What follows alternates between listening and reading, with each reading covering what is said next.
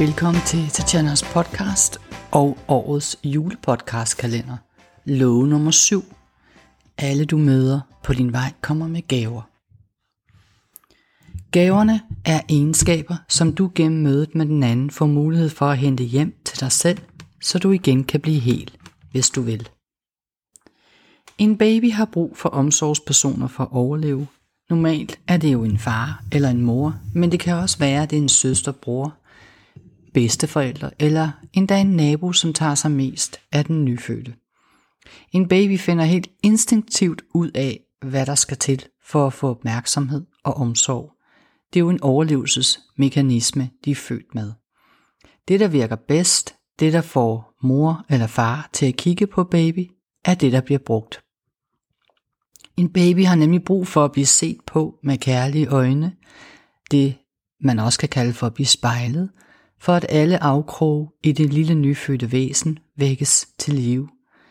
For potentielt er vi alle født perfekt med alle sider intakt.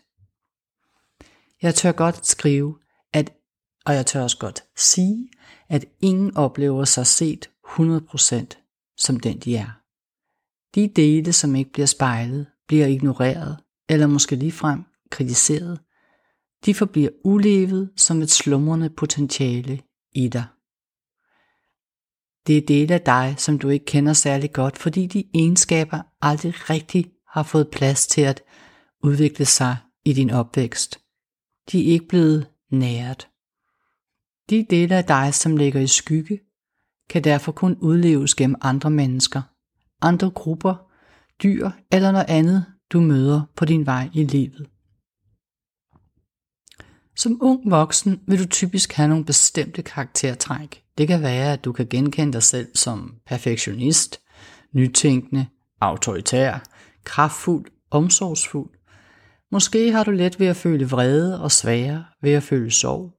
Måske er du struktureret, eller måske er du et rodehoved. Det kan også være, at du er en igangsætter, eller omvendt en afslutter. Jeg har en lille øvelse, du kan lave i din journal. Tegn en cirkel på et stykke papir og del den i otte lige store dele, ligesom en lavkage. Fyld den ene halvdel af lavkagen ud med de fire grundlæggende eller overordnede egenskaber, som du mener passer på dig. Og prøv at gøre det uden at have alt for mange overvejelser. Prøv sådan at være lidt spontan. Undersøg derefter for hvert af de fire egenskaber, hvad der set med dine briller er den modsatte egenskab. Og så skriv det i det ledige rum overfor i cirklen. Når du som ung bliver forelsket, sker det ofte i en person, som har nogle af de egenskaber, som ligger på den modsatte side af lavkagen. Og det samme kan være tilfældet i et venskab. I et almindeligt parforhold, så vil din partner typisk have egenskaber, som ikke er fuldt udviklet i dig. Det er derfor, du helt ubevidst er blevet tiltrukket af din partner. Det er i en ubevidst forventning om, at den anden kommer til at handle en bestemt type energi ud til gavn for dig i dit liv. Det kan man også kalde for en projektion.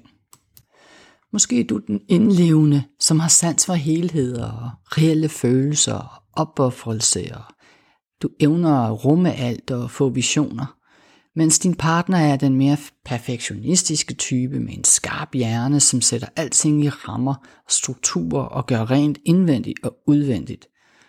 I starten supplerer I hinanden helt fantastisk, og I er vanvittigt forelsket. I føler, at sammen kan I klare hele verden.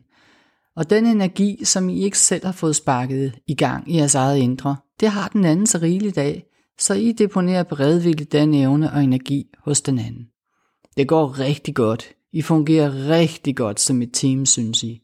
Til en dag, det ikke går helt så godt. Pludselig får din partner øje på bagsiden af medaljen. Din partner opdager, at du udover at have inspirerende visioner, også er rodet, svag, ustruktureret, udflydende og ikke til at regne med. Du finder til gengæld ud af, at din partner, udover at være struktureret, kan være krakilsk, evigt kritiserende, fordømmende, overvågende og sætter alt for små rammer for sig selv og andre. Jeres oprindelige fascinationer med den anden er med et blevet til irritationsmomenter. Den modsatte side af lavkagen har vist sig, og så starter balladen. En dag oplever du måske en irritation over alle de strukturer, din partner sætter, og som du hidtil glad har indordnet dig under, fordi det gav tryghed. Nu føles det i stedet snærende og stramt og tjener dig ikke længere. Du er vokset ud af det. Du længes efter at sætte din egen struktur, men du kan ikke finde ud af det. Du bliver smæk irriteret på de selvsamme ting, du oprindeligt var helt vild med. Og du hører dig selv irriteret udbryde, du er sgu da også sådan en kedelig party pooper. I stedet for at være et godt team, så oplever I nu endeløse diskussioner og skænderier. I peger fingre af hinanden, I klandrer hinanden for at være det, som I ikke tillader jer selv, eller ganske enkelt ikke kan finde ud af at være. For den strukturerede personlighed er jo praktisk og er en vigtig egenskab at udvikle, og når du forbinder det med at være krakilsk, så ser du denne egenskab i et negativt lys. Vil du have den gave, der ligger gemt i mødet med denne anden, så kan du spørge dig selv, hvad der forhindrer dig selv i at være struktureret, også selvom du engang imellem så måske vil fremstå krakilsk. For denne egenskab er naturligvis en del af dig, som du ikke tidligt har fået udviklet, og du hidtil i stedet har levet ud igennem en anden. Og du kan være temmelig sikker på, at alle de steder, hvor andre irriterer dig, så gør de noget, som du vil ønske, at du har modet eller evnen til, men ikke gør. Det ligger i skyggen i dit liv. Der er en ubalance i dit liv, som kalder på opmærksomhed. Der er noget, du skal have integreret i dit eget liv. Når du får øje på denne egenskab, som du måske helt ubevidst har lavet andre udleve, er næste skridt at lære den at kende. Det er som en muskel, der har ligget i dvale. Måske er du sådan en person, der altid har fået at vide, at du skal møde verden med et smil og opleve vrede som en forbudt følelse. Jamen så handler det om at lære at give vreden lidt plads i dit liv. Læg eksempelvis mærke til, om du siger til den anden, nu er du vred igen. Måske er det i virkeligheden dig, som er vred. Hvor mærker du denne vrede henne? Kan du udholde og mærke den uden straks at lave en afværgemanøvre? Send et smil ud til verden. Se hvor længe du kan give vreden plads. Har den et budskab? Kan du sige det højt til den det vedrører? Gerne hvor du bliver på din egen banehalvdel som et øh, jeg mærker, prik, prik, prik, budskab, i stedet for et du gør aldrig, eller du gør altid. Når du efterhånden udvikler de evner, som har ligget i dvale, så vil du bedre kunne vælge at bruge hele spektret på skalaen, fra den ene ende af lavkagen til den anden. Du vil kunne vælge den passende reaktion, fordi du kan bevæge dig fra den ene ende til den anden. Dine reaktioner vil med andre ord blive tilpasset og afbalanceret til situationen.